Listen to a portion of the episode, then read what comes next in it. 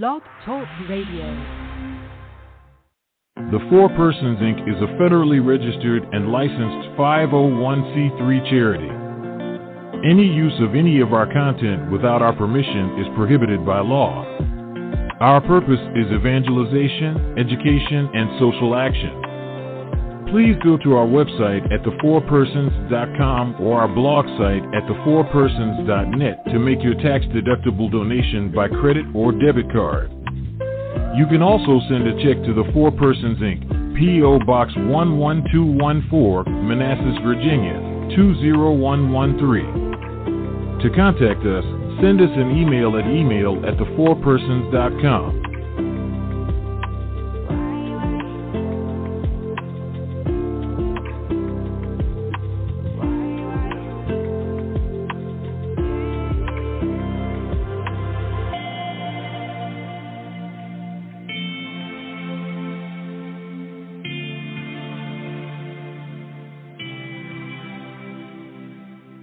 listening to the Luke Haskell Show on the Four Persons Network. Luke takes a deep dive every show into history, theology, and scripture. If you want to truly be educated, make way for the hammer of heretics himself, ladies and gentlemen, Luke Haskell.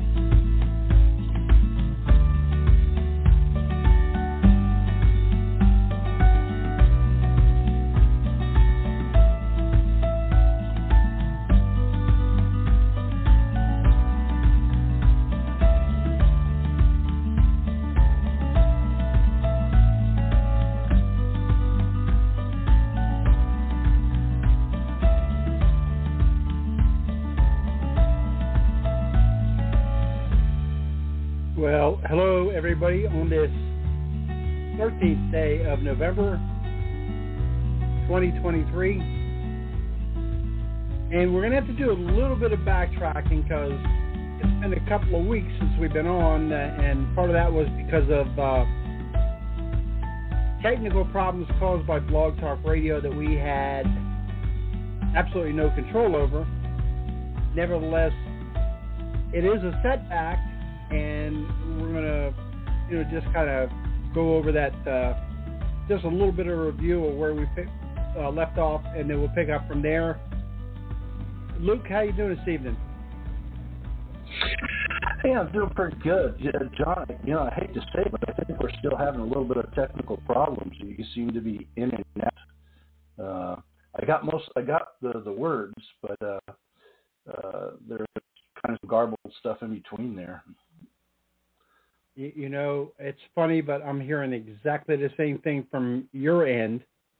Um, so uh, all we're going to have to do is uh, bear with us, folks. Hopefully, after a couple of minutes, it, it'll clear up. But uh, before, we had like four or five straight days we couldn't even connect at all. But now it doesn't sound like we're sounding too good. But uh, just bear with us, and we'll see if uh, we'll see if it works out. You want to try again? Sure. Hey, you know, I, I went back and it looks like we stopped right about Matthew 18, 19, uh, where we were talking about uh, Jesus saying, where, where two or more are gathered, you know, uh, I will be there. And uh, to do a quick reporter from there, uh, Jesus says, in the midst of them. Well, in the midst of who? Uh, he will be in midst of them, the two, or, the two or more that are gathered. Well, those who have been baptized into the body of Christ. Uh, does this sound cruel? If you think so, then your argument is God, because uh, I believe God hears prayers outside the church for those living in charity who are also in invincible ignorance. Yet, in a modern informational age, invincible ignorance is getting harder to come by. When you look at the context, you have you can't take verses individually. You have to look at the bigger context. Everything that Jesus is doing is through the image of the church he is establishing.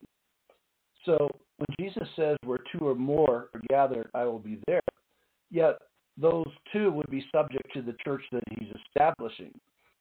And we hear your prelates who have the rule over you, they watch over your souls.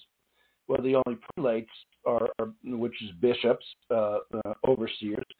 that Paul would actually be saying to obey would be the prelates of the only church that Jesus established at Pentecost. And the other prelates you, you would consider, you know, Paul would probably say uh, is, is heresy to believe any other prelates, any other person outside the church teaching you the faith, teaching you a faith that is different from what Paul is teaching actually. And that includes the entire sacramental life and obedience to the faith. Yeah, I'm looking up the Greek right now. Um, so those that are gathered. So one one of the words is um, symphonio, which means to agree with one with, one in making a bargain. So uh, so this is signi- sig- uh, signifies someone who's in agreement. And hold on, let me find the other the other word. Okay. Yeah, and the and the other word is uh, just ha- has to do with uh, the the tense, so it's current tense. So it goes back to what you say that two two or more that are gathered together, they agree. So it's not just two random persons or two or, three random persons. They're persons who actually agree with what is being taught, and the sense of in His name uh, denotes authority. It's not uh, in, in in the name of like where, where Jesus says you're to be baptized in the name of the Father and the Son and the Holy Spirit, it denotes the authority of. So it's not just uh, that you're invoking His name, but that you're under His authority. So that's what's that's what's being said here. Exactly. Um, man doesn't live by bread alone, but by every word of God. His name would be mean those in the church living as He wants us to live Right. And and that life is the sacramental life and obedience to the faith. And the reason we know that's true, Luke, is because if you go to verses 15 to 18, uh, it's saying that, that, that the church is the final authority and the church has the authority to, to uh, settle disagreements and the church has the authority to bind and loose. So these are things very, very clearly showing the authority of the church. So all the two or three together, all in the same context. Right. So the two or three that are gathered together in His name, it is assumed into the text that they're gathered under the authority of the church. Yep. Only one church. Right. And I apologize. It's it, are you still getting the bad sound on your end? Uh, that last sentence was fine. Uh, we'll we'll uh, we'll keep going here uh, and see how we do. Okay. So we'll, so we'll go to Matthew 18, 21 22. Then came Peter unto him and said, Lord, how often shall my brother offend against me, and I forgive him? Till seven times? Jesus saith to him, I say not to thee. Jews were more focused on revenge than, than forgiveness in, in, in the way they looked at life. And uh, Peter thought it would be superior to the Jews to forgive someone seven times, but Jesus was teaching a new law that would be written on our hearts that we raise the Beatitudes, as we discussed you know, earlier in this, this series. So he was teaching our souls the, the power of transforming grace by which we are saved by way of the love of the cross. And 70 times 7 here is obviously not an expression of an actual number here, but through his call to holiness, we are, we are to forgive everyone every time who comes to us with a contrite heart, and even for our own good sometimes when uh, uh, when we come upon situations where we'll forgive those who do not have a contrite heart, but the forgiveness will lead our, our our souls to peace. You know, in some situations, we're not going to get the forgiveness from the, from the person. So Jesus says, "Be holy, as I am holy," or "Be perfect, as your heavenly Father is perfect," which turns us His words in Matthew, uh, back to Matthew five. Says, "I say to you, love your enemies, do good to them that hate you, pray for them that persecute and, and culminate you." You know, Luke, I'm going to have to disagree with you on this one. Um, I, I'm sorry. I'm sorry. I think Jesus was speaking um, literally, and um, you know, when you when you cross me that 491st time, I, I'm I'm sorry. I just can't let you up the hook anymore. You get you, you get 490, and that's all that you get. You know, you understand what I'm saying? L- listen, this is yeah, one of those verses. this is one of those verses that you point to when they bring up Matthew 23 9. Say, Jesus says, Call no man father. And Jesus says, Do not sit in the first pew, and call no man teacher, and call no man master. And if your arm, if your hand be thy fault, cut it off. If your eye be thy fault, pluck it out. Let the dead bury their dead. Uh, you strain out a gnat and swallow a camel. Uh, do not pull the speck out of your neighbor's eye until you first pull the wooden beam out of your own eye. Folks, Jesus spoke in hyperbole. This is like exaggerated language. Jesus does not want you keeping score and say, "Well, yeah, I got to tell you, you're up to 487 now. You know, you know, you only got you only got three more shots. You know, no, come on, folks. It, this, it's context, like you said. It's taking things in context. Jesus has called no man father. Then Jesus himself in John 8, 856 says, If Abraham was your father, you would have believed in me. So, uh, are, are, we supposed to leave the pew, the first pew in the church empty? Nobody's supposed to sit there? Uh, you know, Jesus is talking about do not elevate yourself. For those who exalt themselves will be humble. Those who humble themselves will be exalted. Listen, there's been many times when I sit in the first pew in the church not because I'm exalted, not because I'm trying to exalt myself, but because my hearing is so bad. you know, I have to sit up front So does that mean am, am I being condemned? Am I being disobedient to to to Jesus? These are the kind of things that Jesus is speaking of the heart. If you're counting seven times, you know, if if you're approaching it from that mindset, hey, listen, I done forgave you seven times. You know, I, I can't I can't do anymore. Um, Jesus has forgiven us a lot more than seven times. Uh, Luke, what do you think? Uh, let me see. In the last hour, yeah, yeah. the thoughts that come up in our head that we're constantly fighting against. I mean, yeah, mean, we're flawed That's people. As, and, as and, long and, as we're fighting for holiness and one of the biggest uh, struggles that I face, one of the biggest struggles that lots of us face, is is just what you said that uh, that need for revenge, that need to get even. This has been something that uh, that I personally have struggled with to to want to settle the score with people who've done you wrong. Um, you know, and, and people have asked me this, Luke. People in my life have asked me, well, you know, I have a real hard time with with with forgiveness and they ask me, what do you do to have an easier time with forgiveness? Well, what I do is I remember the words of Jesus. The measure by which you measure will be measured out to you. And when I get to the throne of heaven, when I get to that judgment seat, I do not want him pulling that measuring t- tape out of the desk. I don't want him pulling it out. So um, I always try to remember that. The measure by which you measure, the same measure will be used against you or else go back to that parable where one of the servants uh, uh, was uh, basically uh, given, you know, uh, a gift from the king, and he turns around and does not give the same compassion to another person. Right.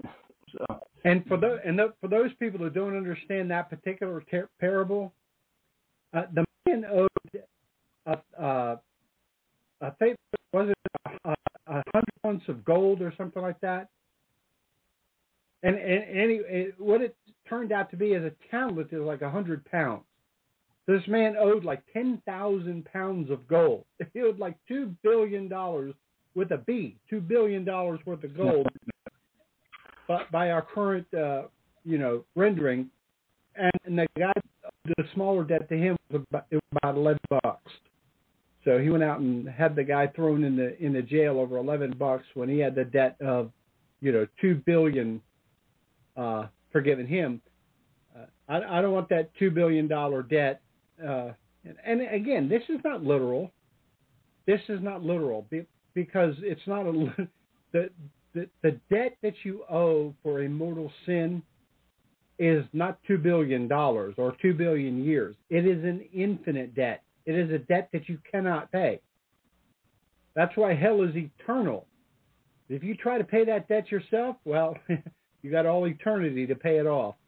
Um, you know, you can satisfy God's justice by one of two ways. You can satisfy it by mercy, or you can pay the debts yourself. Trust me, you don't want to go through door number two. Yeah, yeah.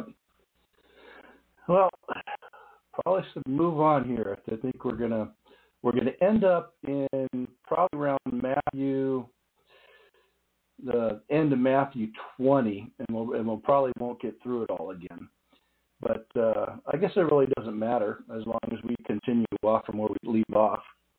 Mm-hmm. So, so Matthew 18, 23 to 35, I'll start reading there.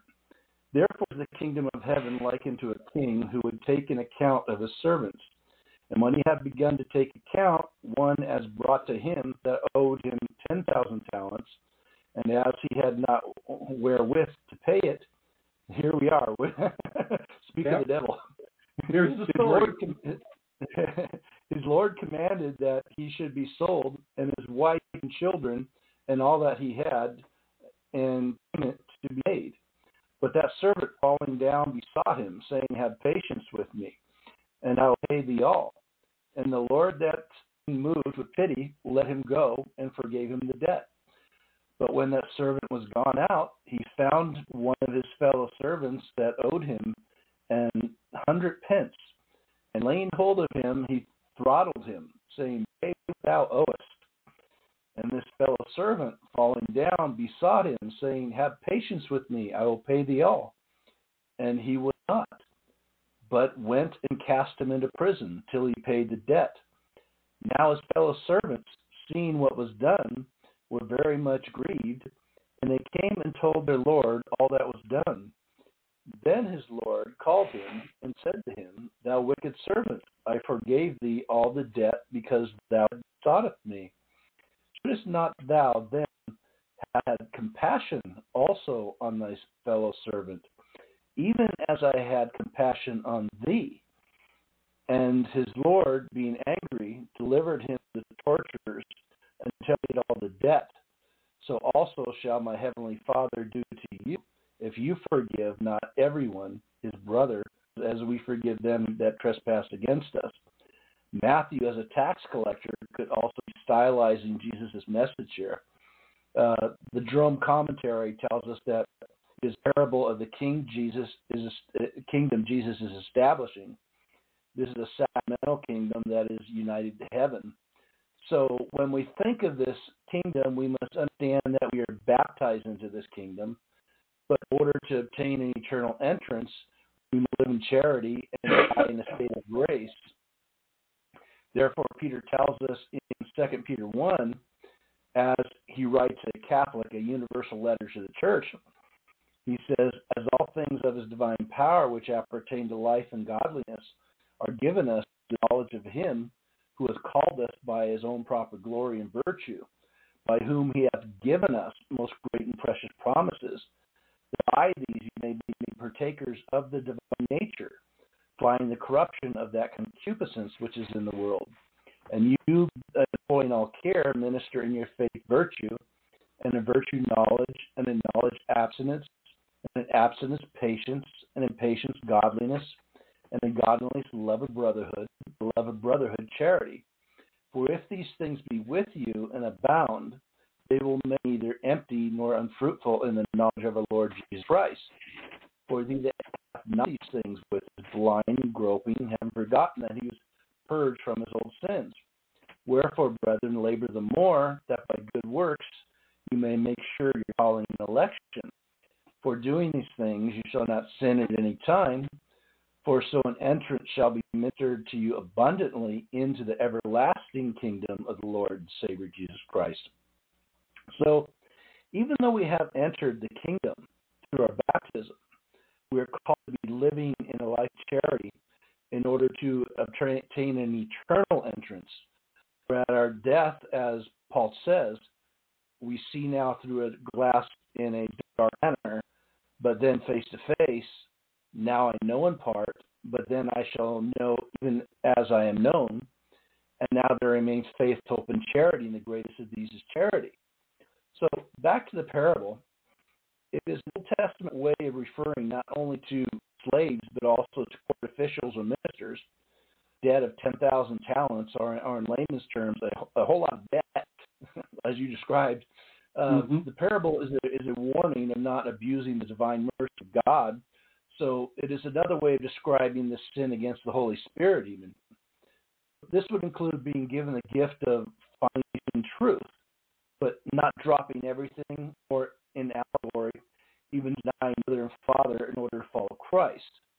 But uh, Haydock's focuses on this denial of mercy for, for one who has already received mercy and tells us uh, regarding verse 35 he says, So also shall my heavenly Father do to you.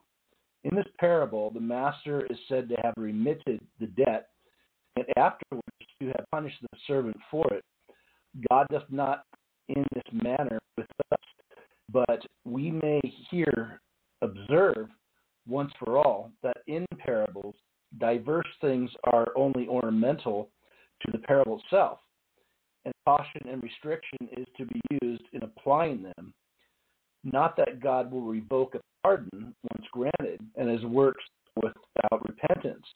It means God will not pardon, or rather that he will severely punish ingratitude and the humanity of man who, after received from God his liberal pardon of his grievous transgressions, refuses to forgive the slightest offense committed against him by his neighbor, who is a member, nay, a son of his God.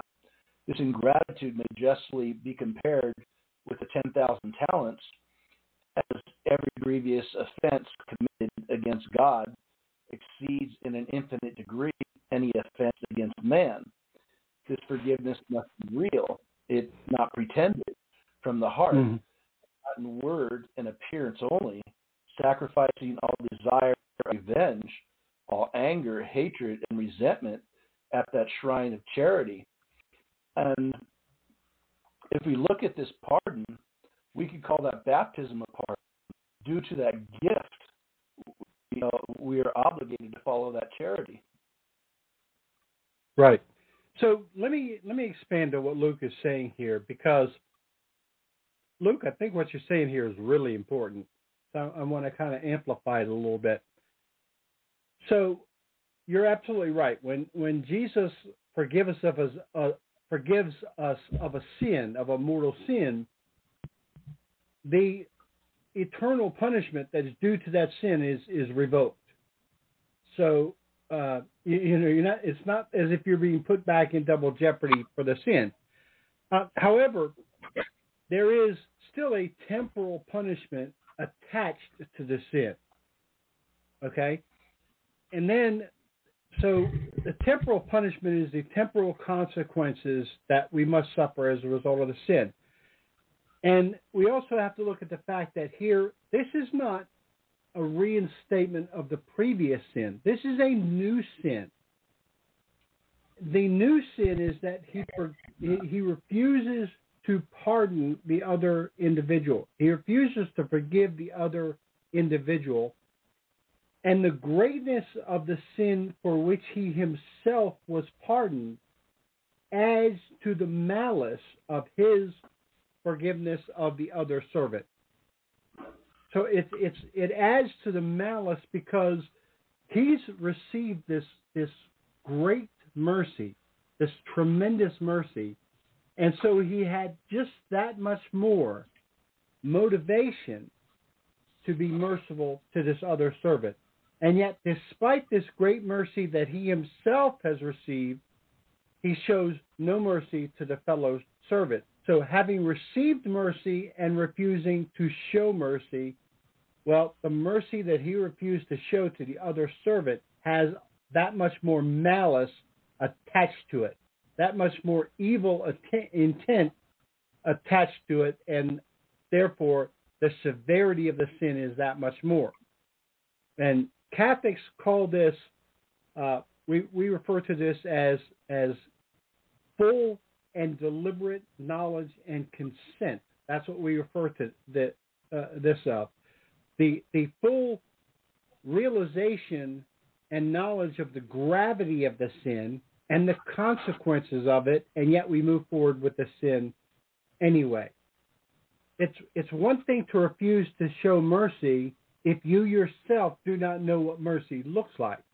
But if you are the recipient of a great mercy and you refuse to show even a small mercy in in return, there's a great uh, malevolence and malice attached to that. And look at the mercy we're given baptism, communion, uh, confession, in the presentation of the Holy Eucharist, the blood of Christ is poured out on us to destroy venial sins. And so all the Catholics in the world walk out of that church after experiencing that mercy. And some go to daily mass, some go to weekly mass. But then it almost, uh, for a lot of us subconsciously, places us in that desire to continue in that mercy for others. And and again, it's it's part of the human condition. It's very very difficult to forgive someone who you know shows deliberate malice towards you, shows deliberate um, spite towards you. It, it's hard to be forbearing with that person, but we're called to do so anyway. That's what we're called to do. But now this this other servant who owed him the eleven dollars was pleading for mercy. he was pleading for mercy. Um, it, it, wasn't as if he was being, uh, you know, hateful or angry or, or or not acknowledging his debt or anything. Um, he, he he wasn't pleading for release from the debt. He was pleading for time to pay the debt, uh, and yet the servant who had received the greater mercy. And by the way, uh, for those of you listening, uh, the servant who owed the greater debt by the prevailing wage of the time would have to have worked over 200,000 years. 200,000 years is what it would have taken him to pay off the debt, and yet he refused to forgive this other person uh, who owed 11 bucks. Yeah, it's pretty amazing when you think about it. And when yeah. you place that under the mercy you're given through the sacramental life, it, it makes you even, you know, think about it even more. You know, trying to focus on holiness and trying to focus on forgiveness for all the mercy we've been given. Right, and this is exactly the point that Jesus is making here. He's using this, mm-hmm. you know, this hyperbolic example to show the the mercy I'm asking of you is nothing compared to what you've been giving. It's a, it's not even a it's not even worthy of comparison. What I'm asking of you compared to what I've given you. Okay, we're on Matthew chapter 19 now. So I'll, go ahead and read Matthew 19, uh, 1 through 9. it came to pass when Jesus had ended these words, he departed from Galilee and came to the coast of Judea beyond the Jordan. And great multitudes followed him, and he healed them there. And there came to him the Pharisees, tempting him, saying, Who answering said to them, Have ye not read that he who made man from the beginning made them male and female? And he said, For this cause shall man leave father and mother, and shall leave to his wife, and they shall be in one flesh. Therefore, now they are not two, but one flesh. What therefore God hath joined together, let no man put asunder. They say to him, Why then did Moses command to give a bill of divorce and to put away? He saith to them, Because Moses, by reason of the hardness of your heart, permitted you to put away your wives, but from the beginning it was not so. And I say to you that whoever shall put away his wife, except it be for fornication, and shall marry another, committeth adultery. And he that shall marry her that is putteth away committeth adultery. Finishing up his mission in the Galilee, where both the Jews and Gentiles heard his voice. Luke refers to his final leaving of the Galilee in uh, Luke 9:51, when he wrote, "And it came to pass the days of his assumption were accomplishing, that he steadfastly set his face to Jerusalem."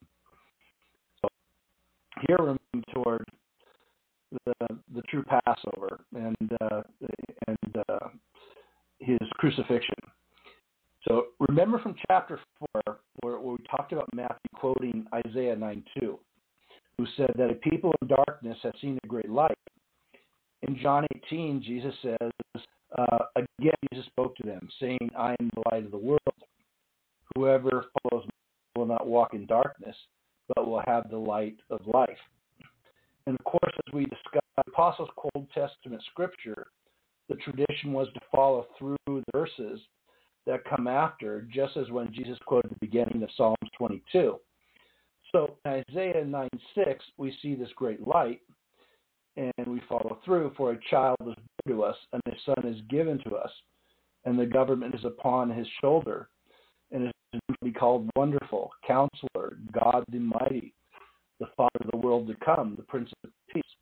His empire shall be multiplied, and there shall be no end of peace. He shall sit upon the throne of David, and upon his kingdom to establish it and strengthen it with judgment and with justice from henceforth and forever. The zeal of the Lord of hosts will perform this. And of course, as we previously discussed, Jesus is the King of David, and, and, and then the uh, reestablished kingdom of David is here being established in the sacramental form, a physical sign that gives spiritual grace. The mystical body of Christ is is this sacramental form of the reestablished kingdom of David. Uh, Jesus established his supreme ambassador, as Isaiah 22 tells us, an ambassador who even wears the king's robes, which is the sign of his dignity, dignity the dignity of, of the king, given to the ambassador, and of course referring to the papacy here. So let's move on. So again, in these passages, uh, it shows us the arrogance of the Pharisees who are trying to trip Jesus up when it comes to the Jewish belief system after previous attempts failed uh, badly. I mean, uh, their sophistical arguments are failing right and left. Of course, they will. They will get up against God. So every time Jesus makes look like fools, and it appears that they their egos had a, a hard time continuously being bested by this, you know, carpenter from Nazareth. Uh, you hear, is it lawful for a man to put away his wife for every cause? So the Pharisees were trying to trap Jesus into an act of blasphemy. Uh, it is written in Deuteronomy, if a man take a wife and she find not clean, cleanness, he shall write a bill of divorce. And in Malachi 2.16 says, when thou shalt hate her, put her away.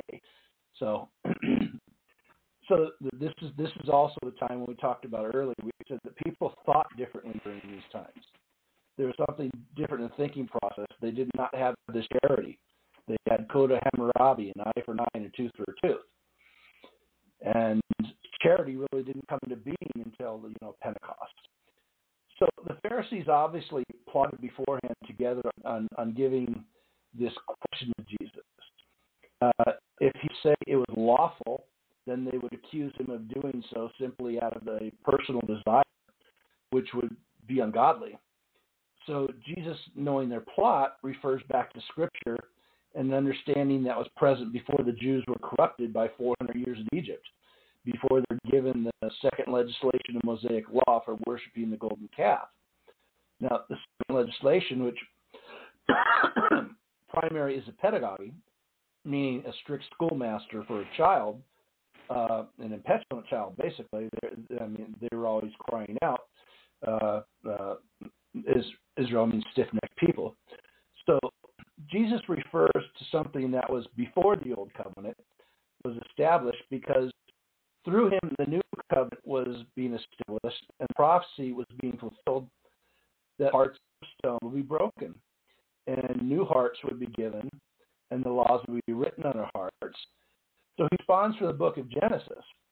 So God created man in his own image, image of God he created him, male and female, he created them. In this context, Jesus says, What God has put together, let no man put asunder.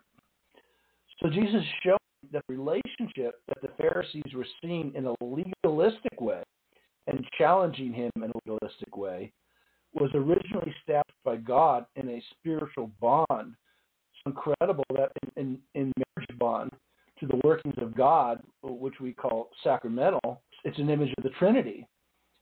So, Lord God cast sleep on Adam, and when he was fast asleep, he took one of his ribs and filled up flesh for it. And the Lord God built the rib which he took from Adam into a woman and brought her to Adam. And Adam said, This now is bone of my bones and flesh of my flesh. She shall be called woman because she was taken out of man. Wherefore a man shall leave father and mother and shall cleave to his wife, and they shall be two in one flesh. And they are both naked, to wit, Adam and his wife, and were not ashamed. So, going on with the Pharisees. So the Pharisees are figuring out that they have invested the one who actually created most of their laws, uh, says, Why then did Moses command to give a bill of divorce and to put away? And Jesus answered, Because Moses' rudeness of your heart permitted you to put away your wives, but from the beginning it was not so.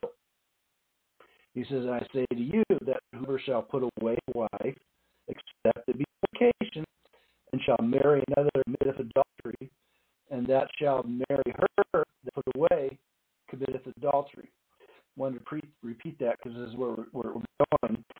So, what was changing here? Remember, Ezekiel 36 shows us, I will give you a new heart and put a new spirit within you, and I will take away the stone heart of your flesh and give you the heart of flesh, which is followed by Ezekiel 37 with, and I will make covenant of peace with them it shall be an everlasting in the Lord, the sanctifier of Israel, and my sanctuary shall be in the midst of them forever.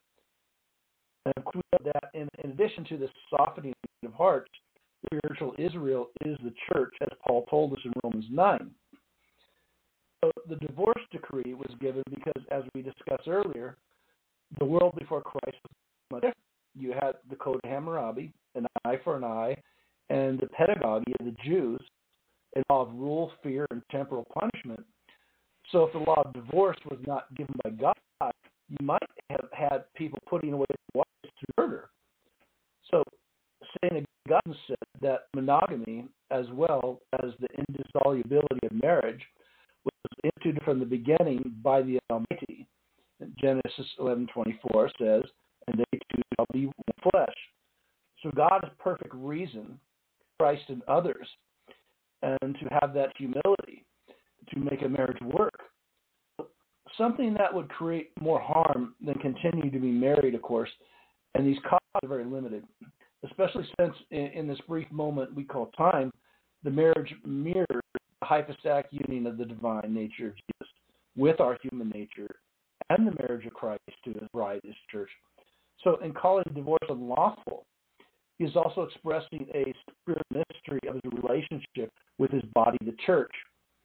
So Paul showed us this when he wrote in his letter to the Ephesians, Husbands, love your wives as Christ also loved the church and delivered himself up for it, that he might sanctify it, cleansing it by the laver of water and word of life, that he might present it to himself a glorious church, not having spot or wrinkle or any such thing, but that it should be holy without blemish.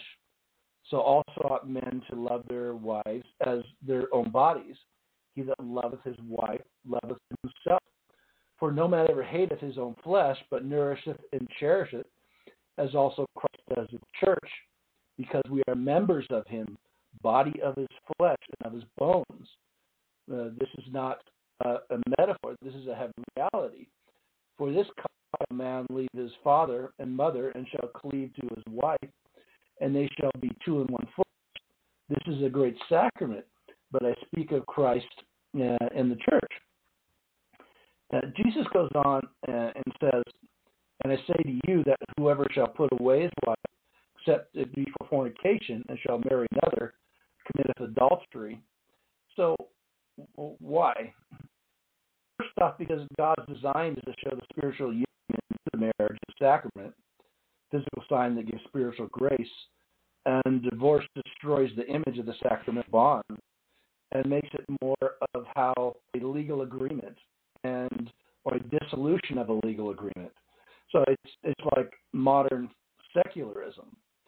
Mm-hmm. So as for this legitimate reason for putting away a wife, uh, let's go to Haydock's uh, commentary.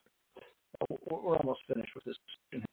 So uh, Haydock is referring in verse 9, I say to you, is worthy of remark that in the parallel texts in Mark 10.2 and in Luke 16.18 and Paul, Corinthians 7.10, omit the exception fornication, and also that Matthew himself omits it in the second part of the verse and says absolutely that he who shall marry her that is put away committed adultery.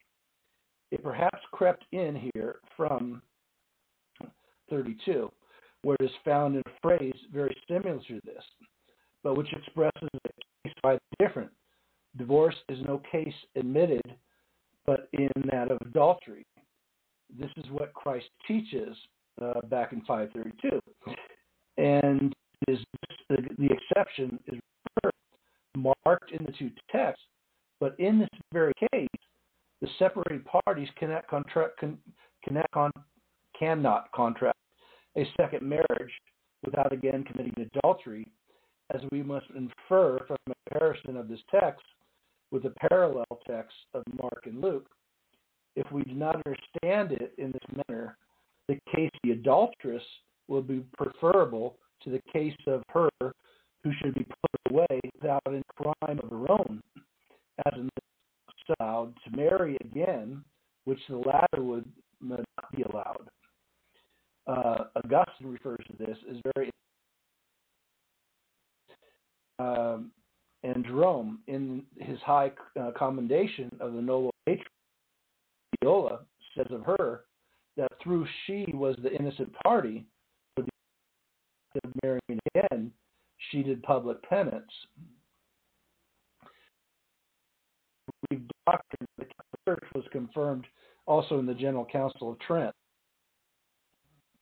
Yeah, so let's let's talk about this part where where Jesus says that a person who looks at a woman lustfully commits adultery with her in his heart, because all of this that Luke is talking about here is the point that Jesus is try, trying to drive home that sin is in essence springs from a rebellion of God from the heart.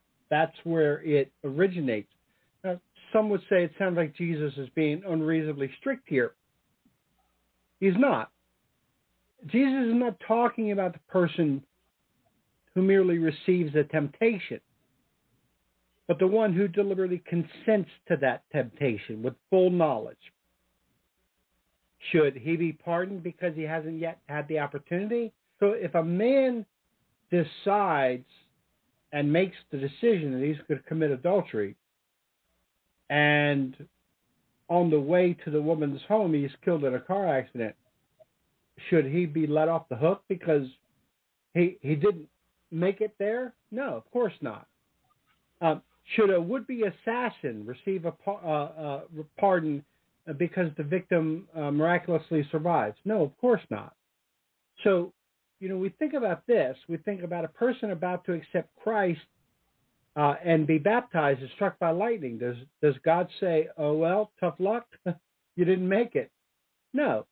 So in good and evil, it is the heart that matters. It is the intention that matters. And and the person is going to be credited, good or bad, for where the heart is, uh, because for where the heart is, the action will. That's what Jesus is teaching here.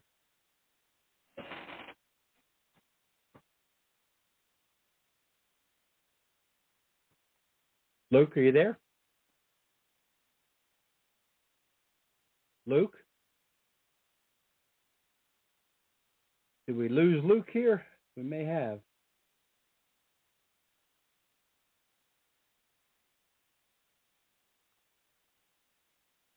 Yeah, looks like we looks like we lost Luke. Um, let me see if I can call him from the show.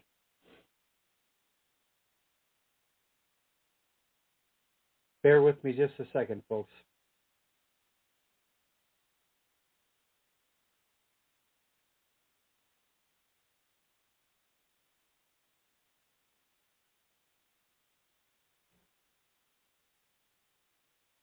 Now, did I cut out or did you cut out? Uh, looks like we we lost you, so I called you from the show. Are you there now? Yeah, I'm on the phone now, so I don't know how that happened. It was going fine. it just looked like the switchboard dropped you, so we we, we got you now. We got you back. So uh, let me read what I was saying because I don't again, so I don't know what point I lost you at. So um, basically, I was saying that G- Jesus is talking about a person, not about a person who merely receives a temptation, but the one who consents to the temptation with full knowledge. And a person is not going to be pardoned if he attempts to uh, kill someone and the person survives. Uh, by the same token, Jesus is not going to be condemned if the person uh, is to accept him and be baptized, and then the person dies on the way to baptism. So, are you there? I hear a phone ringing in the background. Um, I'm sorry. Hold on. Okay. I'm sorry. Hold on one second. We're having a great day today.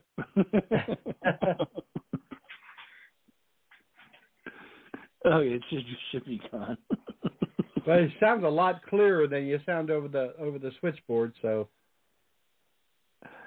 Well, that's that's just weird. yep. Because I had the uh, the the snowball mic and everything, so uh, yeah, so they got something, and something just still going wrong on their end. Yeah. So, all right. So go ahead and pick it up with uh, Matthew nineteen ten to twelve.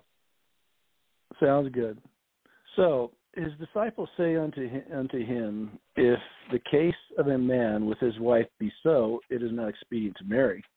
Who said to them, All men take not his word, this word, but they to whom it is given.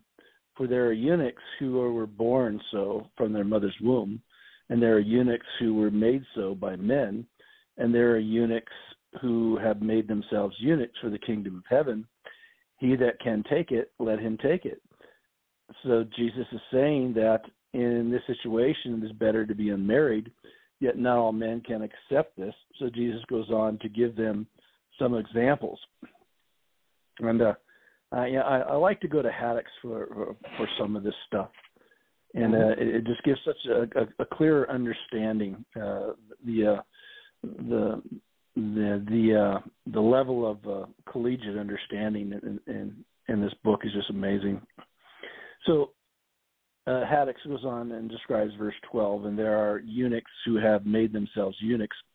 It is not to be taken in the literal sense, but of such who have taken a firm and commendable resolution of leading a single life. He that can receive it, let him receive it. Some think that uh, to receive in this and the foregoing verse is to understand, and so will have the sense to be he that can understand what I have said of different eunuchs. Let him understand it, as when Christ said elsewhere, He that hath ears to hear, let him hear. But others expound it as an admonition to men and women not to engage themselves in a vow of living a single life unless after a serious deliberation they have good grounds to think they can duly comply with this vow. Otherwise, let them not make it. Thus, St. Jerome uh, on this place and St. Chrysostom where they both expressly take notice that this grace is granted to everyone that asketh and beggeth for it by prayer. So to the crown and glory of which state let those aspire who feel themselves called by heaven. So we have the celibate priesthood, uh, priesthood here. So we'll go on to Matthew 19:13. Uh, then then were little children presented to him that he should impose hands upon them and pray, and the disciples rebuked them. But Jesus said to them, Suffer the little children and forbid them to come unto me, for the kingdom of heaven is for such. Now, it was a custom to bring children to men who were understood to be holy men for a blessing, so as uh, it is now custom to bring children to uh, to be blessed by the priests and, and the bishops in baptism and confirmation. So Scripture does not say who was bringing the children, but it appears that they did so because they understood Jesus as, at a minimum, a holy man. And of course, many were seeing him as the Messiah. And it appears that the apostles who had not yet experienced the Holy Spirit saw this as frivolous and rebuked the ones bringing the children. Then Jesus corrected them. Jesus said, Suffer the little children and forbid them not to come to me, for the kingdom of heaven is for such. So Jesus again here is showing us that the church he's establishing contains a physical element in its sacramental form, and we baptize our children into the kingdom of heaven, the Catholic Church, through which they come into the mystical body of Christ. We bring them to Jesus. Jesus then placed his hands on the children, as the apostles would later do in confirmation, confirming people in the Spirit. So, isn't it interesting that Jesus is juxtaposing celibacy against the childlike innocence of the children? So, uh, imagine men abstaining from women for the kingdom. where where would we see such a thing? That's outrageous.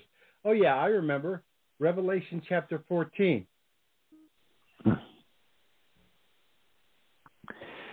Yep, yep.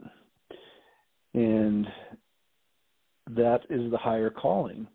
I mean, of course, the church, you know, looks at marriage as a sacrament, but Paul and uh, Christ refer to celibacy as the higher calling.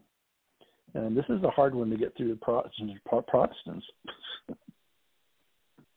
Right, because they they think that we're somehow demeaning marriage and making marriage seem seem seem dirty and no.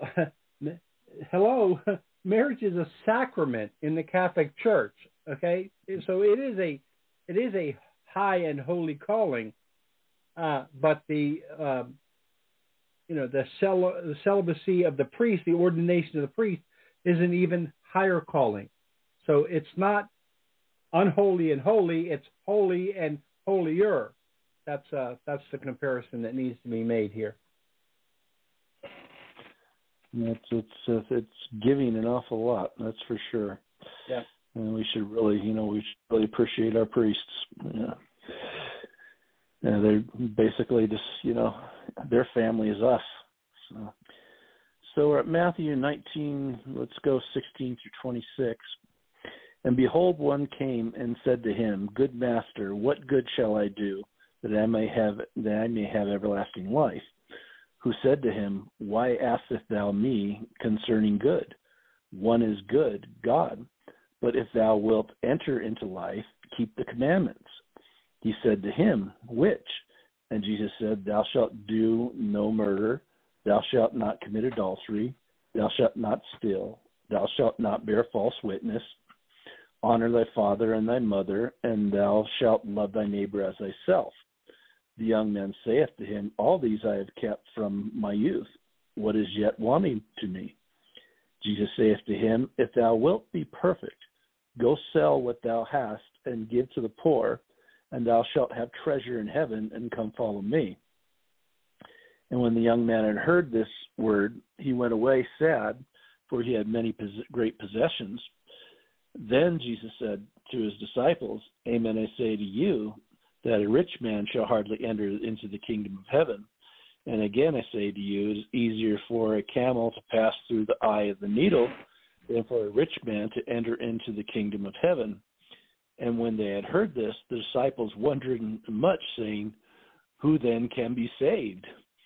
And Jesus, beholding, said to them, With men this is impossible, but with God all things are possible. One possibility is that this person who approached Jesus could have been doing it from the same reasons the Pharisees did.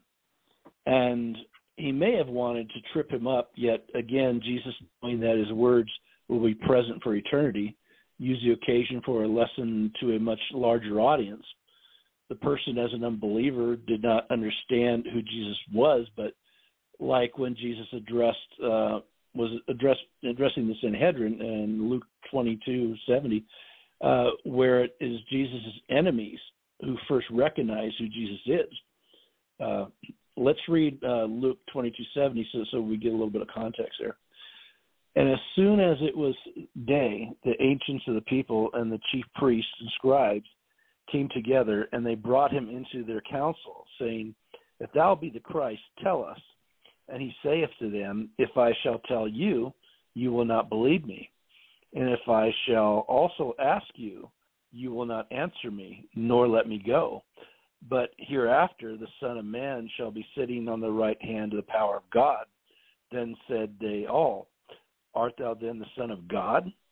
Who said, You say that I am. And they said, What need we any further testimony? For we ourselves have heard it from his own mouth. So Jesus, in one way, is giving a confirmation of who he is through one who addresses him in dishonest sophistry. We we find so much of this same sophistry in, in I guess in because of all the time I've been on on this these chat rooms, you know, over 20 years. It's just that uh, it's difficult to get through this sophistry. And Protestants try to trip up Catholics, even though Jesus said back in chapter five, "Neither shalt thou swear by thy head, because thou canst not make one hair white or black, but let your speech be yea, yea, no, no, and that which is over and above there is of evil. So he's being exposed to sophistry over and over and over again, and he returns a yes, your yes, let your yes be yes and your no be no. So another possibility, which uh, in, in this storyline, is how Mark addressed this in Mark 10:22, where he says this person went away sorrowful because he had many possessions. Uh, I bring up a possibility of two different courses here because it appears that the apostles, being individuals and free-thinking individuals, sometimes use the same stories to portray different messages. So God is the only true good, and all goodness emanates from God.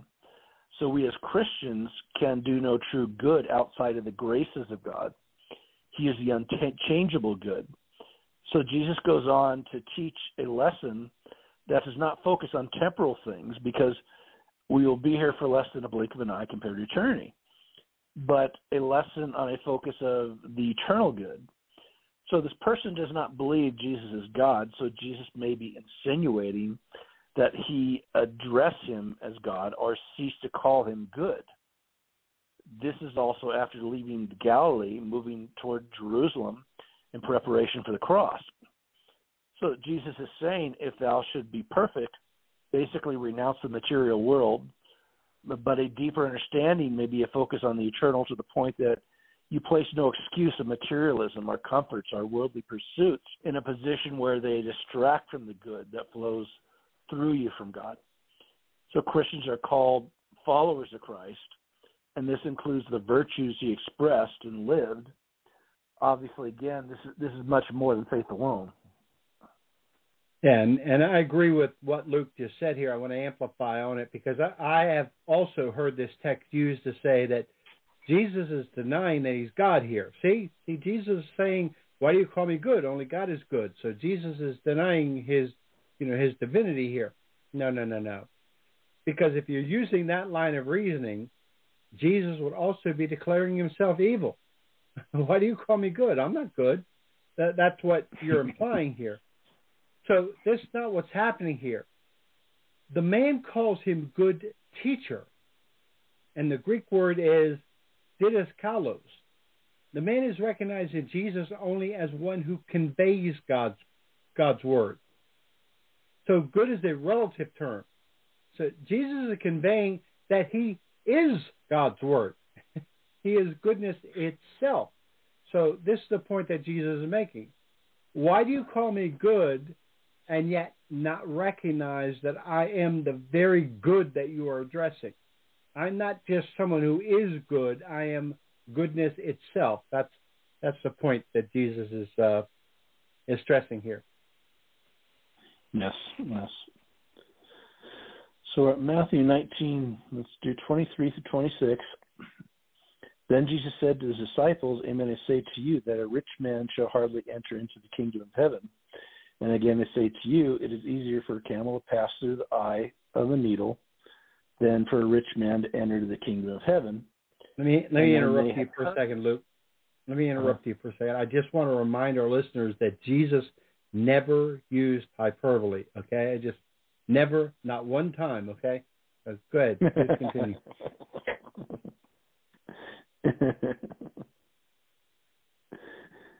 so, did I go over that already?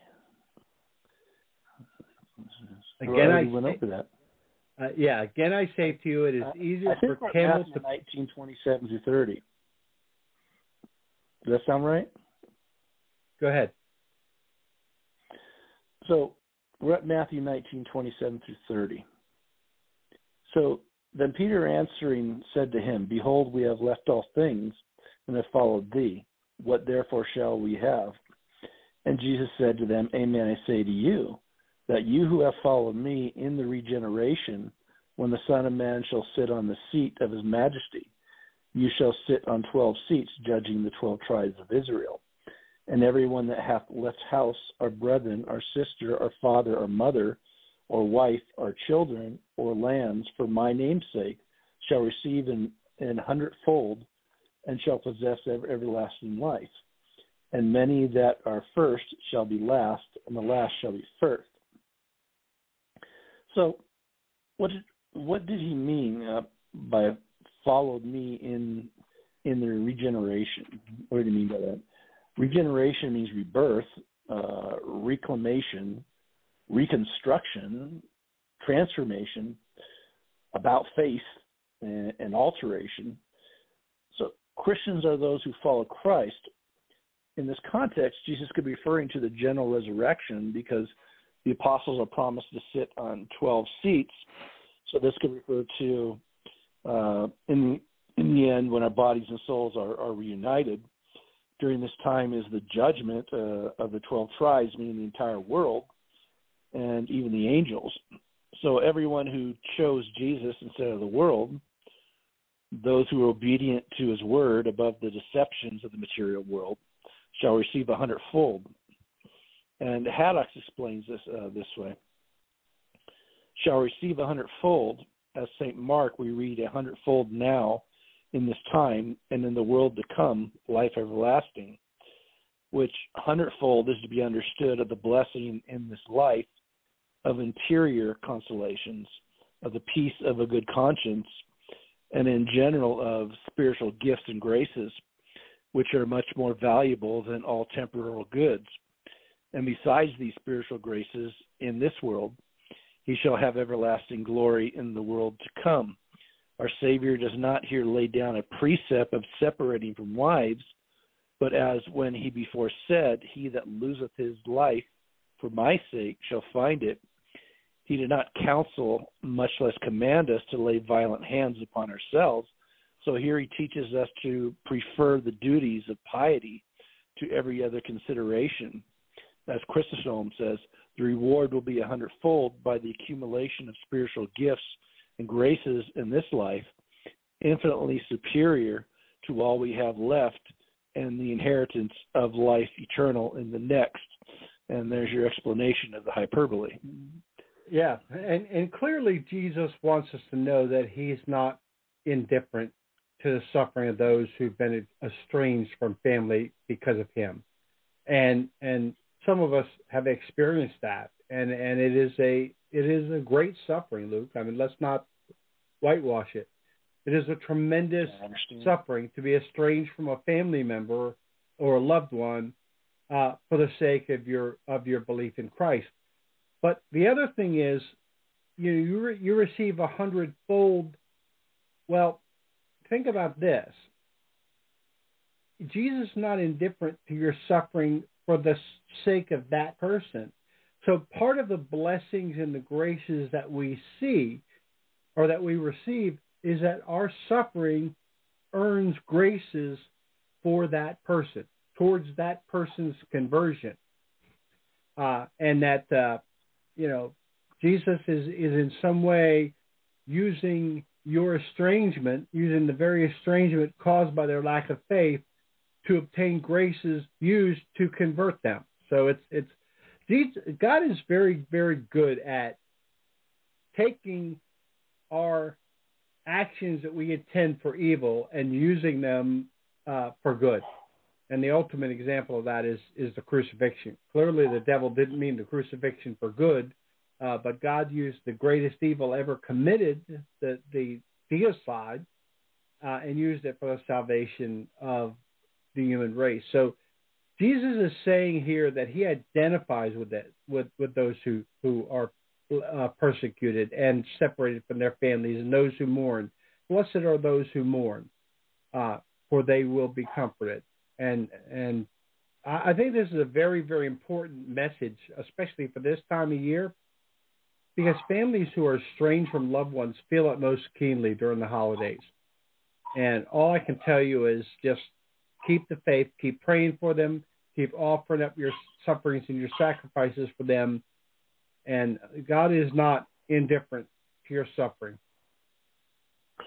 Yeah, I got a lot of family members who who were born into the faith and even, you know, pray the rosary in our Thursday night rosary Padre Pio prayer group and as soon as they hit the teen years they went off to Calvary Chapel and things like that and mm-hmm. you know they're all in love with, with Christ, you know. But uh, I definitely pray for them to come home. Yeah. So we're at chapter twenty. So we'll start with Matthew and we'll read one through sixteen here in another parable. The kingdom of heaven is like to an house to a householder who went out early in the morning to hire laborers into his vineyard. And having agreed with the laborers for a penny a day, he sent them into his vineyard. And going out about the third hour, he saw others standing in the marketplace idle.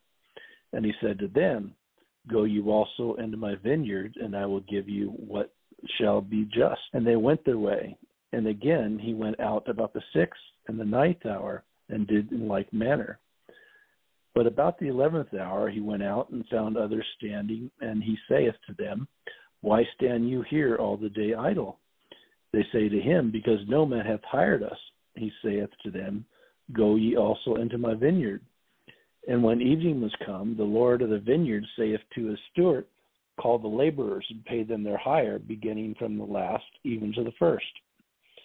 When therefore they were come that came about the eleventh hour, they received every man a penny. But when the first also came, they thought that they should receive more, and they also received every man a penny. And receiving it, they murmured against the master of the house, saying, These last have worked but one hour, and thou hast made them equal to us, that thou borne the burden of the day and, and the heats. But he answered, said to one of them, Friend, I do thee no wrong. Dost thou not agree with me for a penny? Take what is thine and go thy way. I will also give to this last, even as to thee. Or is it not lawful for me to do what?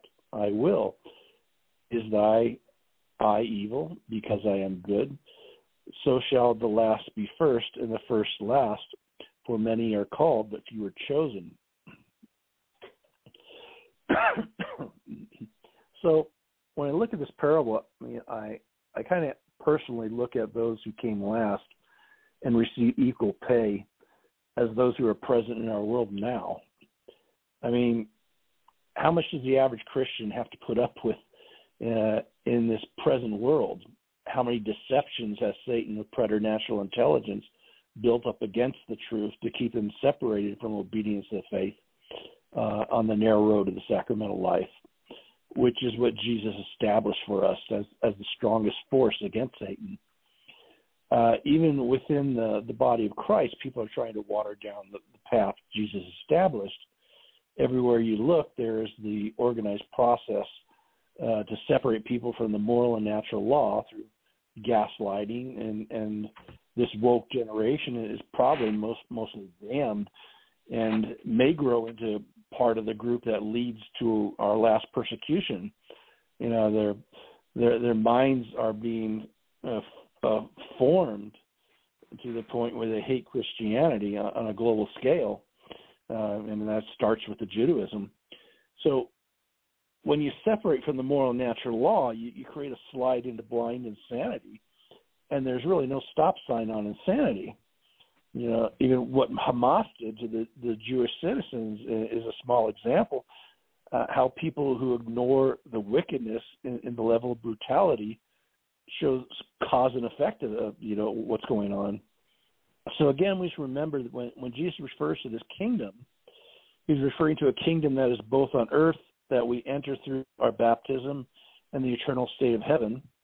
Uh, the elect ate within uh, um, uh, within the baptized. Calvin had it wrong. Uh, we are predestined into the chosen people, the holy nation, the royal priesthood. We are not predestined to heaven or hell. So one of the confusions he probably had was in not understanding the sacramental nature of the kingdom. Uh, another way to look at uh, the verse describing those who enter late could be that the mercy of God is present all the way up to our death um, for those of a contrite heart. Therefore, you, you never hear of the church make any definitive statements of who is in hell. And uh, we'll go back to Haydock's again for this and uh, we read, but as Christ rather seems to speak here of his militant than his triumphant church, many commentators explain the parable of the Jews and Gentiles. For the Jews, after bearing the yoke of the Mosaic law for so many ages, received nothing more than what was promised to the observance of that law, whilst Christians receive a more plentiful reward for their more easy labor under the sweet yoke of the gospel, in which sense Christ says to the Jews in Luke thirteen twenty nine, publicans and harlots shall go before you into the kingdom of heaven, and strangers shall come from the east and from the west, and the north and the south, and shall sit down in the kingdom of God. And behold, they are last that shall be first, and they that are first shall be last. Hence the Jews may be supposed to murmur that they who are first in their vocation to the people of God and first in the observance of his law should not be preferred to others who in these respects have been far posterior to them. By the vineyard, uh, says St. Chrysostom, we here understand the commandments of God. The time for labor is the present life.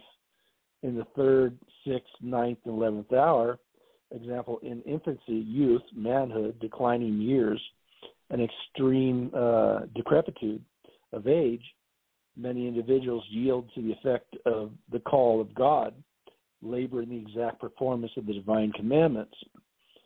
Uh, these words about many are called and, and few are chosen should, should scare the heck out of people. I mean, mm-hmm. even those who have been baptized into the church and live according to church teaching, when it comes to receiving the sacraments and, and living the sacramental life, um, in obedience to faith, if they begin to fall and look at these things in more of a legalistic manner and rationalize away times when love and charity need to be expressed, then you, as the the called, can end up in the group that was not chosen. Uh, Jesus said back in Matthew 12, "For by thy words thou shalt be justified; by thy words thou shalt be condemned."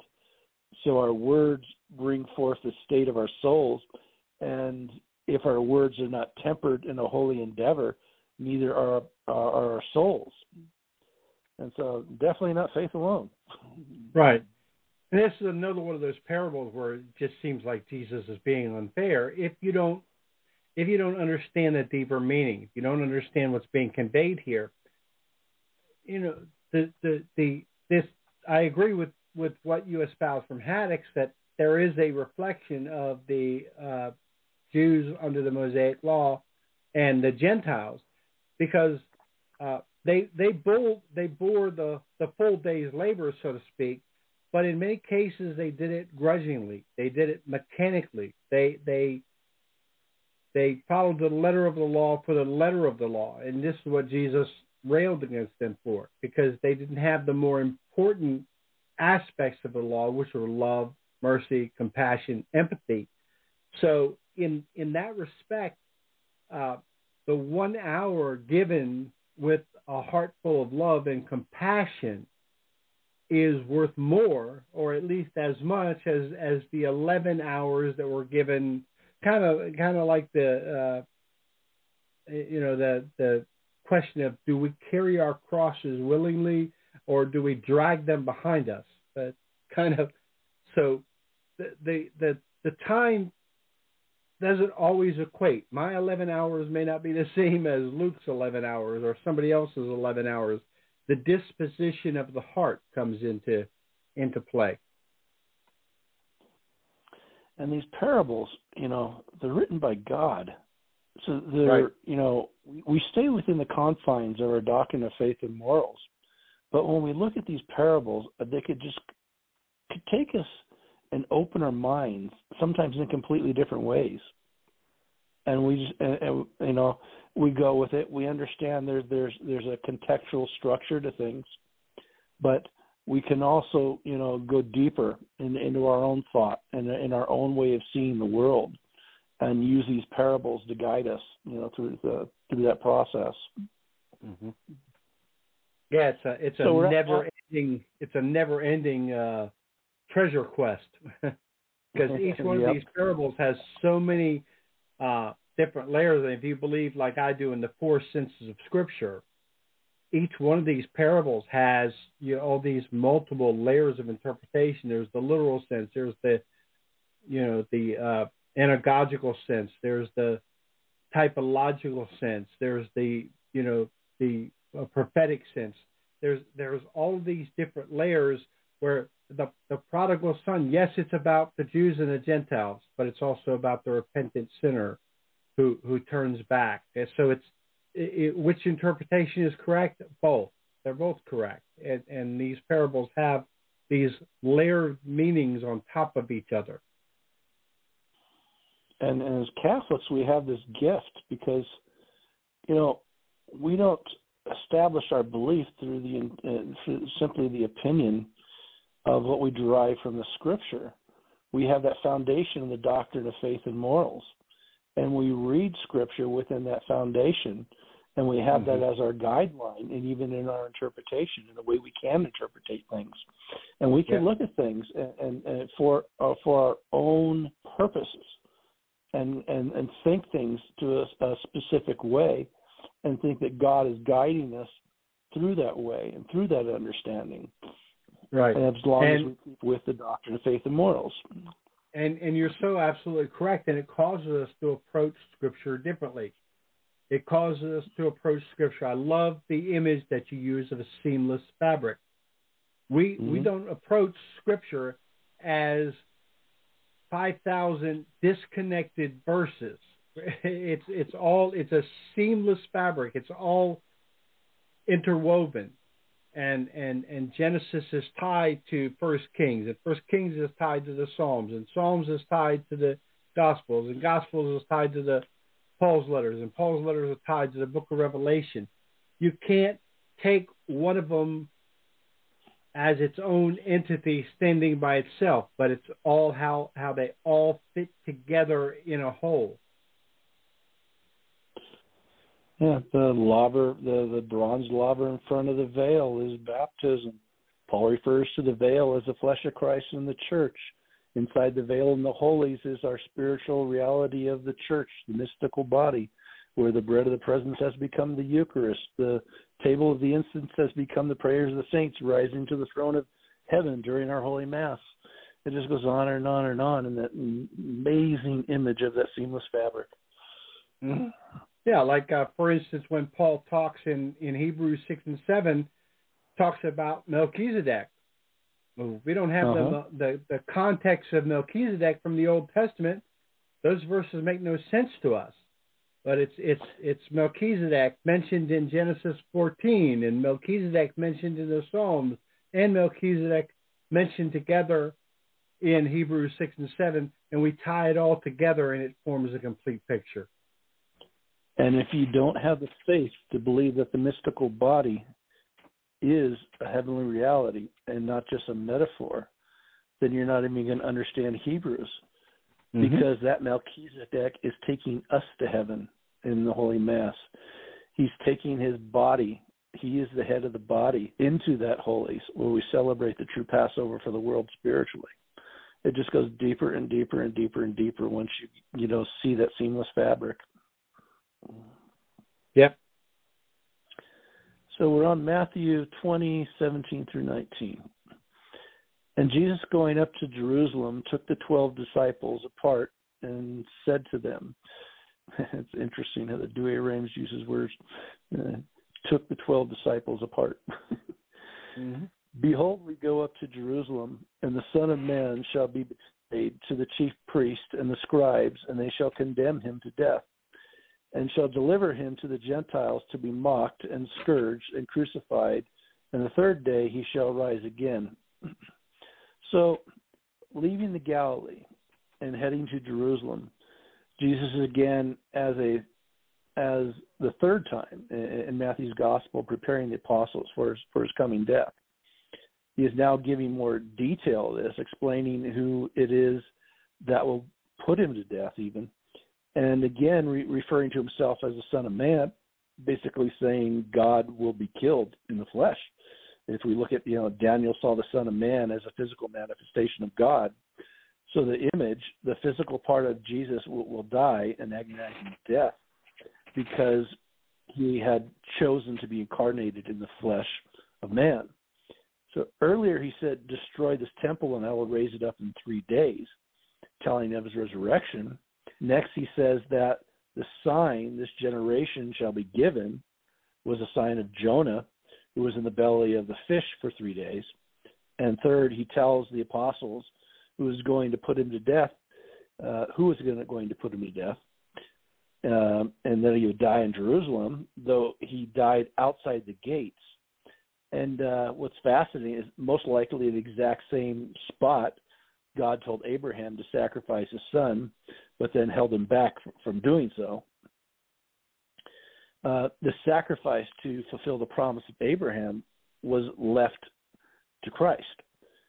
So we also see a precursor to, to Jesus pulling us towards Psalms 22 here, where the Psalms tells us about how he would be mocked and crucified. So all they that saw me have left me to scorn, Psalm says. They have spoken with the lips and wagged the head. They have opened their mouths against me, as a lion ravening and roaring. They have numbered all my bones, and they have looked and stared upon me. They parted my garments among them, and upon my vestures they cast lots. For many dogs have encompassed me. The counsel of the malignant hath besieged me. They have dug my hands and my feet. Prophecies and, and, putting things together with the gospel and all the imagery of the prophecies is is just so amazing. Mm. And what's also amazing is you can't help but be struck by the fact that here was Jesus that was staring down what he was about to go through, this horrific suffering and death that he was about to endure uh, and yet all of his all of his concern was in the direction of his compassion for preparing the disciples for what they were about to witness. So he he, he was it's it just it, it, it's you can't help but be in awe of it. That whereas any of us would have would have completely withdrawn into the into the fear and the self pity of what we ourselves were about to endure. Um, Jesus' total concern was for the effect that it was going to have on them. It's just it, it, it's impossible to put it into words, Luke. And he was fully man. Yeah. yeah. Fully man and fully God, but he was fully man. And that love right. and that compassion was just uh you know, it was just amazing. You know, he cried tears of blood. And I think about that when he cried tears of blood as fully man and fully God, you know, did he see, you know, every type of sin against him, every type of horror, you know, that um, people commit on, you know, children, you know, all of the wars, all of the hate, everything. Mm-hmm. And, you know, cry tears of blood and say, Father, you know, let this cup pass. And seeing it all, being, you know, uh, you know, the second person of the Trinity, saying, "Not my will, but Thine be done," knowing all of this, you know, and still going to that cross, and and knowing that He endured uh, among the agony that He went through in Gethsemane and on that cross, knowing that during that time, uh, John Benko and Luke Haskell were in His thoughts that he was thinking about us. Uh, it's just impossible to put into words. Yeah, it is. It is. So at Matthew 20, 20 through 23.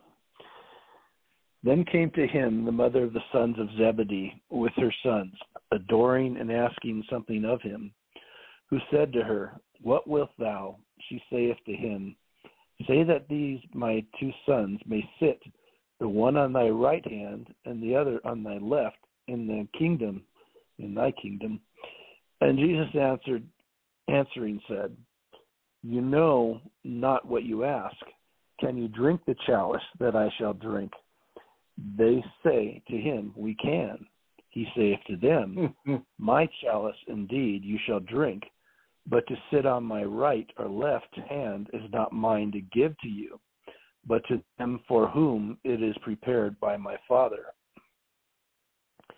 So, in the Jewish prophecies, as, as we have discussed in, in the earlier chapters, the Jews understood that God would establish the, the kingdom of David, but they had no idea that this would be a, of a sacramental nature. So, with this understanding, the mother of James and John uh, the sons of Zebedee, who in tradition uh, was uh, her, her, name is Mary Salome, um, uh, as one of the three Marys and daughter of Saint Anne, making her half sister of the Virgin Mary. So Saint Anne, being the wife of Joachim and mother of the Virgin, due to the prophecies, it appears that she was referring to the purely physical kingdom when she asked that James and John sit on his right and left hand. So Jesus does not address her request talking about a, physical kingdom, but addresses the sacrifice they will endure before entering the eternal state. Those who are honored in the kingdom would not be honored through who they know or who they are associated with, which uh, she seems to be, uh, you know, uh, trying to convey, uh, but but through the sa- their sacrifices and their devotion. And uh, we'll go to Haydock's again to get a little more in-depth understanding of this. We find that the sons themselves made this petition. Both the sons and their mother might, at least the sons, may be said to have done what they got their mother to desire for them. And therefore Christ directed his answer to them you know not what you ask. You think, says Chrysostom, of temporal uh, preferments of honors and crowns, when you should be preparing yourself for conflicts and battles. Our Lord suffers these occasional weaknesses in his apostles, that he might, from his instructions and corrections, render his doctrines more intelligible to them and to posterity, to all of us. So the chalice, of course, is a metaphor of, of God's suffering. You know, here, all of the apostles were, were martyrs except John.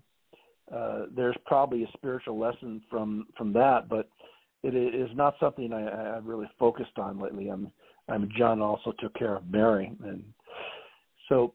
But the final picture for the apostles was that image of them um, of them sitting on on twelve thrones here, and uh, we'll go on. Matthew twenty twenty four to twenty eight, and the ten hearing it were moved with indignation against the two brethren. But Jesus called them to him and said, You know that the princes of the Gentiles lord it over them, and that they are the greater exercise power upon them. It shall not be so among you, but whoever is the greater among you, let him be your minister. And he that will be first among you shall be your servant even as the Son of Man is not come to be ministered unto, but to minister and to give his life a redemption for many. so it looks like the rest of the apostles still thinking in a carnal way of a purely physical kingdom had a had a mm-hmm. problem mm-hmm. with Salome and her sons trying to convince Jesus into giving her sons a position of power. So they're, they're, they're kind of uh, she's kind of sneaking this in, you know. Uh, so Jesus lessens the, the tension and explains the difference between the secular authorities, using the pagan Gentiles as, a, as an example, and the spiritual or ecclesiastical authorities, even, who are to be servants. So the ecclesiastical servants are not to focus on themselves and power, but on the will of God and being humble shepherds. And Jesus said, even as the Son of Man is not come to be ministered unto, but to minister and to give his life a redemption for many. So even the shepherds are called to, when need be, give up their lives for their sheep, but on a more practical level, devote their lives to keeping the sheep within God's good graces. You know, an interesting thing that our Protestant brothers and sisters miss here is that Jesus doesn't say when he's speaking of his heavenly kingdom, he doesn't say that no one will sit to his right and his left. He he says it's those who have who it has been prepared for. So in Matthew's gospel there is a great emphasis on Jesus being the Davidic king. He's a fulfillment of the Davidic kingdom. Well, there's a reason for that because I want to read you from First Kings chapter two.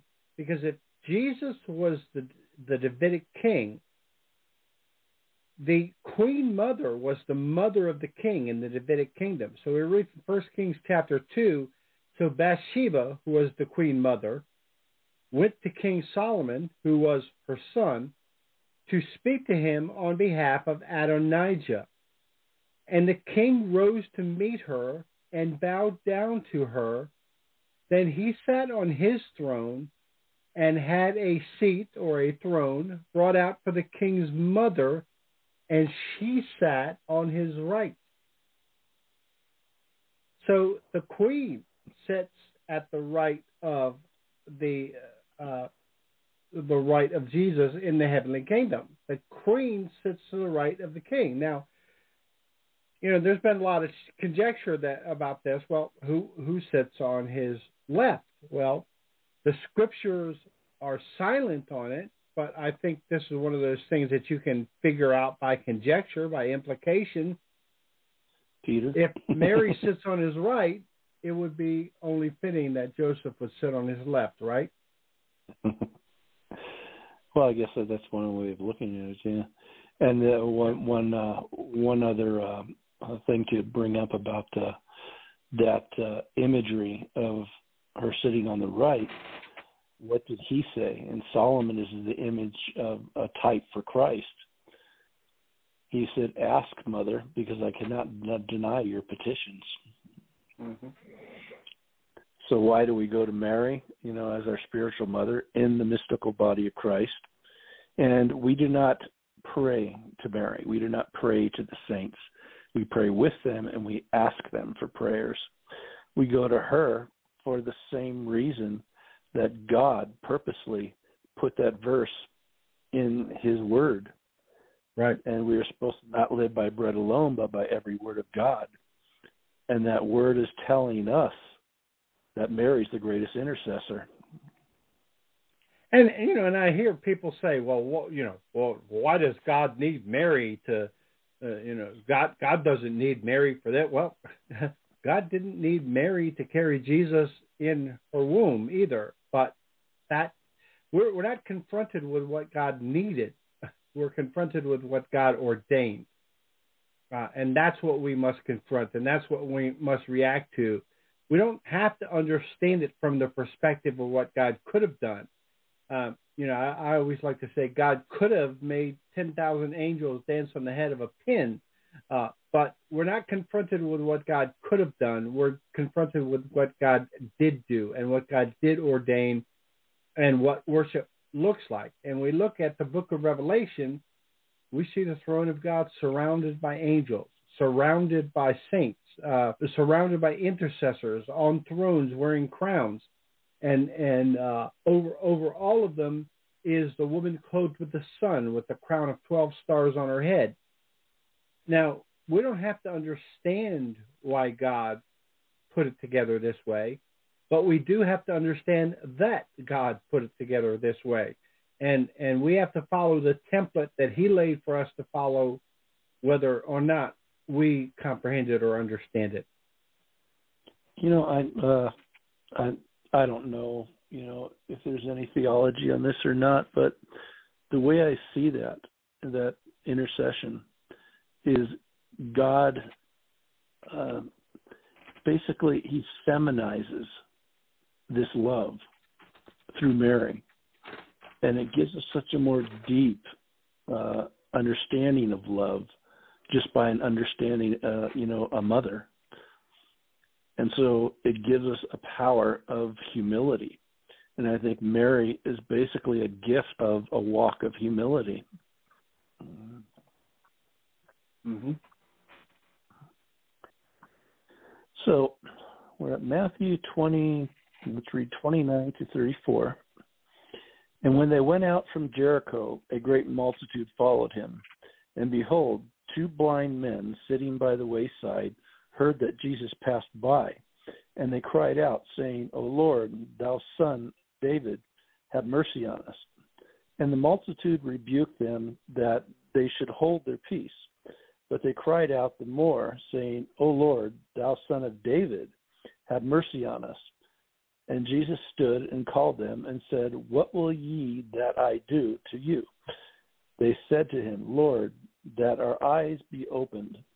And Jesus, having compassion on them, touched their eyes.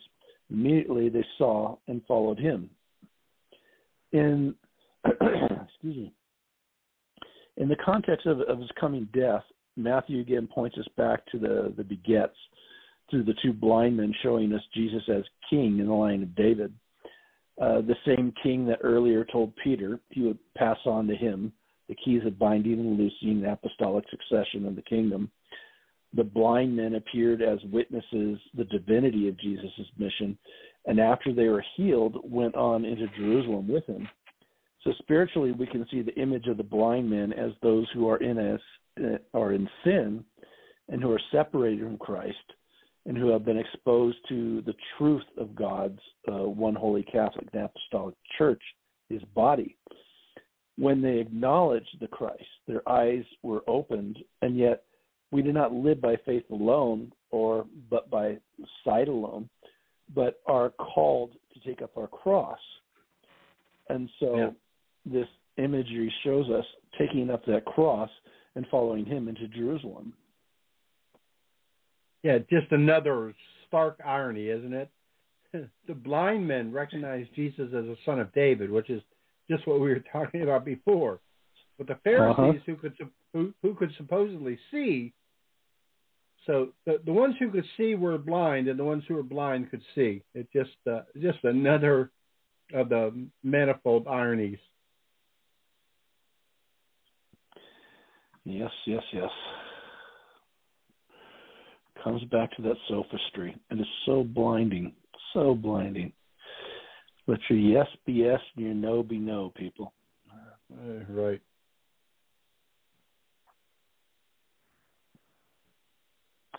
Well, that's it for the chapter. So next Monday we will pick it up with uh, chapter 21. And folks, we um, really apologize for the poor sound quality at the beginning of the program, but um, nothing that we can do about it. It's just uh, something to do with Blog Talk Radio's uh, switchboard, and I sure hope they have that all resolved by by next Monday. So um, next Monday, the twentieth, uh, we'll be back, same bat time, same back channel. Have a blessed week. Thank you. You take care. All right. God bless. Bye.